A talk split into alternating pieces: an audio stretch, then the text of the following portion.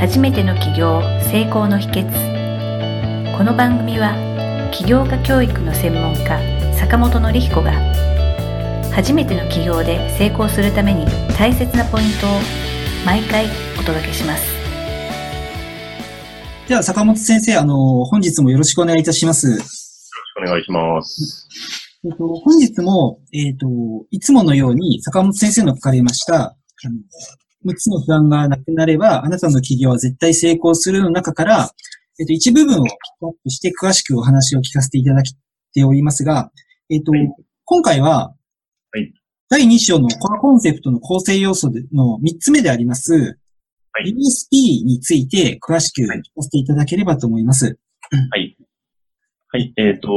USP ですね。まあ、ユニークセールプロポジションと言いますけれども、まあ、商品の独自性ですね。はい。のところになります。まあ、独自の強みっていうところなんですけれども、やっぱまあ、ビジネス考えるときに、この USP っていうのは非常に大事なところになってくるっていうところですよね。で、えー、同じ商売してても、要は他と比べて何が違うのかっていうところですよね。そこがはっきりしていないと、やはりお客様からやっぱり選んでもらえないというか、なんで、あの、お客さんからまあ選んでもらうためにも、まあ、うちの店は何が独特の強みなのか。例えば、えー、なんでしょうね。まあ、同じ、えー、美容室であっても、うちの店の独自の強みって何だろうとか、ね、同じラーメン屋だとしても、うちの店の独自性って何だろうというところですね。まあ、そこを、えー、際立たせて、えー、まあ、一番の売りになるところが、まあ、それが USP になってくるという形ですね。はい。ありがとうございます。あの、一般的に、まあ最近でもその差別化とか独自性っていうのは、比較的、まあ市民権を得てきてるというか、よく聞くことって多いと思うんですけれども、はい、はい、はい。ただあの、知ってるけれども、じゃあ自分がいざそれをビジネスで、自分のビジネスに応用しようとしたときに、結構苦労される方は少なくないように、あのよく聞くんですけれども、はい、はい。今、坂本先生がそうやって苦労されている方に、こういうふうに考えると、その独自の、独自性とか、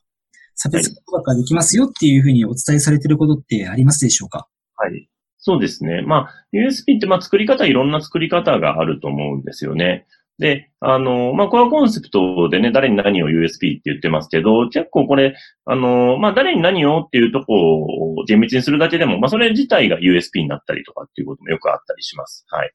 で、まあ、一番わかりやすい例でいくとね、ターゲットをやっぱり、あの、なんだろうな、まあ他の人と、まあ違うターゲットにするとか、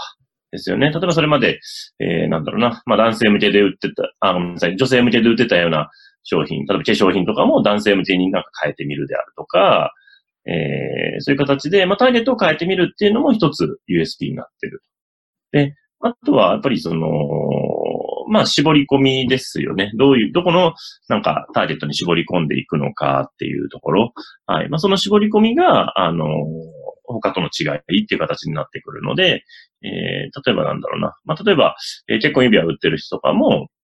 あの、まあ、単純に結婚指輪っていうだけじゃなくて、まあ、えー、まあ、うちの生徒さんの例でいくと、まあ、金属アレルギーの結婚指輪みたいな感じで、まあ、よりニッチな、えー、ニーズに対応していくと。いう形。まあ、これが USB にもつながってくるなっていうところですね。はい。はい。あのー、USB って、まあ、今教えていただいたように、その、はい、例えばターゲットを変えることで、他の競合との差別化ができるっていうこともあると思うんですけれども、逆にあの、よく失敗例として、なんかこう、独自性を作ったけどあまりこう評価されないとか、独、はい、他と違うけどなんかあんまりお客様からは選ばれないとか、そういったことって結構あるようなんですけれども、例えば、どういう時にそういう失敗例になってしまって、それをどういうふうに改善したらいいとかって、坂本先生からのアドバイスとかってありますでしょうか？そうですね。あの、USB って難しいところがあって、あの、要は、こちらが考える強みと、お客様が考える強みっていうのが結構違ったりする場合があるんですよね。はい。なので、あの、まあ、要は一人よがりの強み、ね、自分ではこれが強みだと思ってても、あの、実際お客さんから聞いてみると全然違ったりとかするっていうことがあるので、うん、大事なのは、やっぱり、えー、お客様からの、まあ、アンケートというか、まあ、常に感想ですね。はい、それを常に聞くようにするっていう形。で、お客さんになぜうちの商品を選んでくれたんですかっていうのを常に聞くようにするっていう感じですね。うん。他にも、お客さんは多分、えー、商品選ぶときに他にも検討したと思うんですけど、なぜうちの商品をわざわざ選んでくれたのかっていうで、お客さんから見たその USP っていうのは何かっていうのをしっかり理解していくっていうのは非常に大事なところになるかなと思います。なるほどですね。あの、今、その坂本先生おっしゃられた中で、はい今その、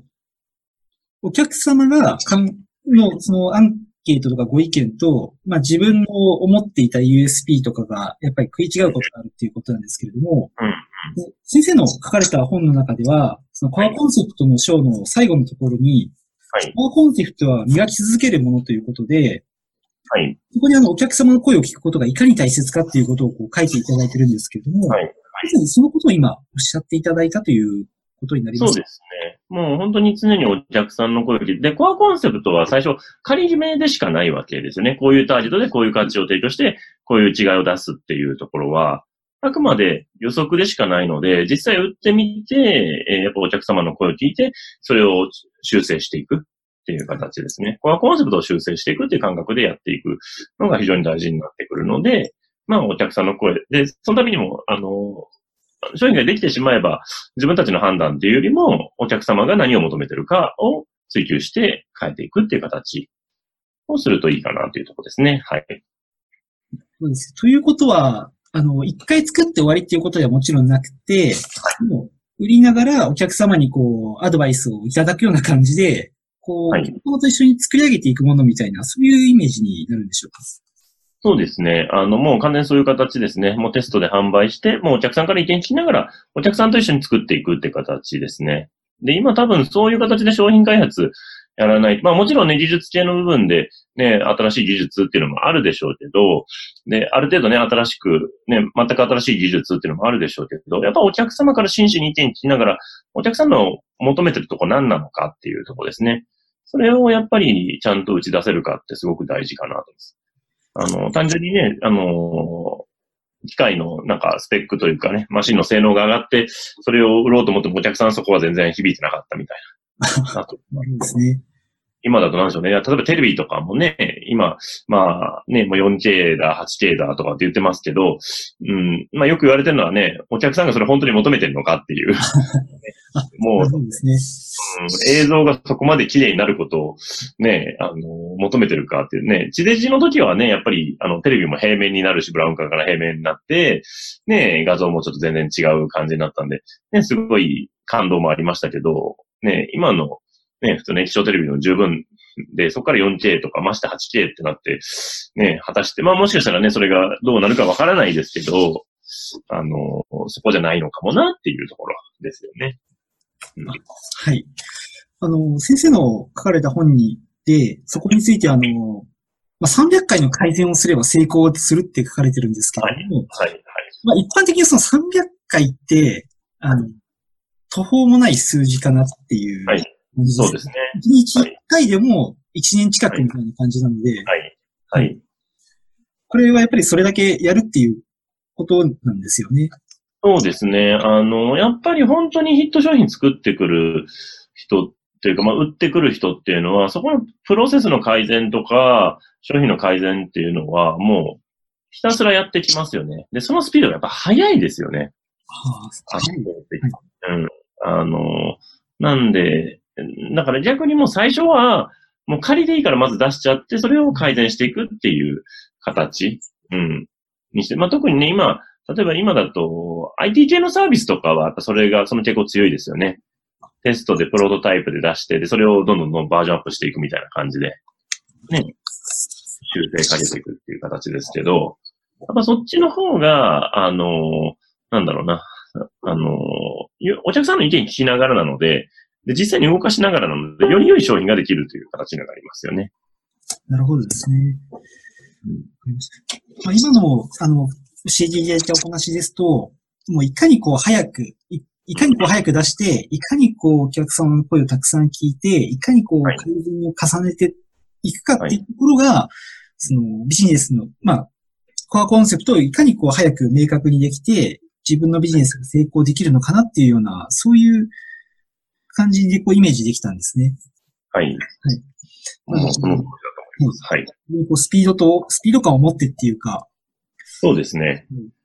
あのもう、ここはスピードがもう勝負を分けてくるので、どんどんどんどん早く改善していってっていう形ですね。はい。あの、実際その、例えば、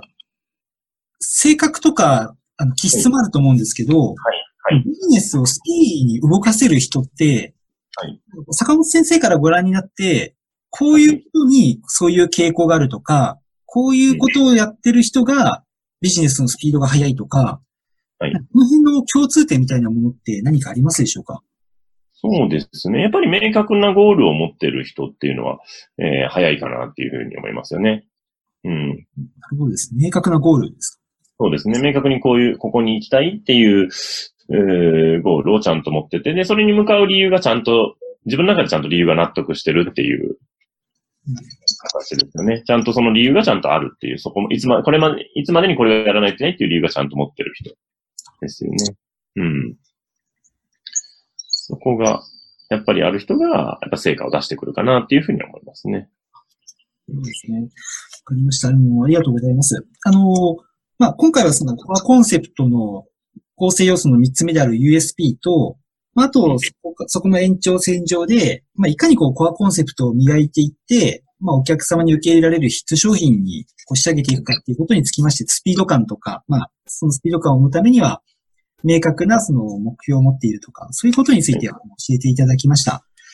あの、また今後もですね、その坂本先生の書かれた本の中の内容につきまして、いろいろお聞かせいただければと思いますので、これからもよろしくお願いいたします。はい。よろしくお願いします。ありがとうございました。今回の番組はいかがだったでしょうか？あなたの起業の気づきがあれば幸いですなお番組では坂本典彦への質問をお受けしております坂本典彦公式サイトよりお問い合わせください坂本典彦公式サイトで検索してくださいではまた次回もお楽しみに提供は世界中の一人一人が志を実現できる社会をつくる立志財団がお送りしました。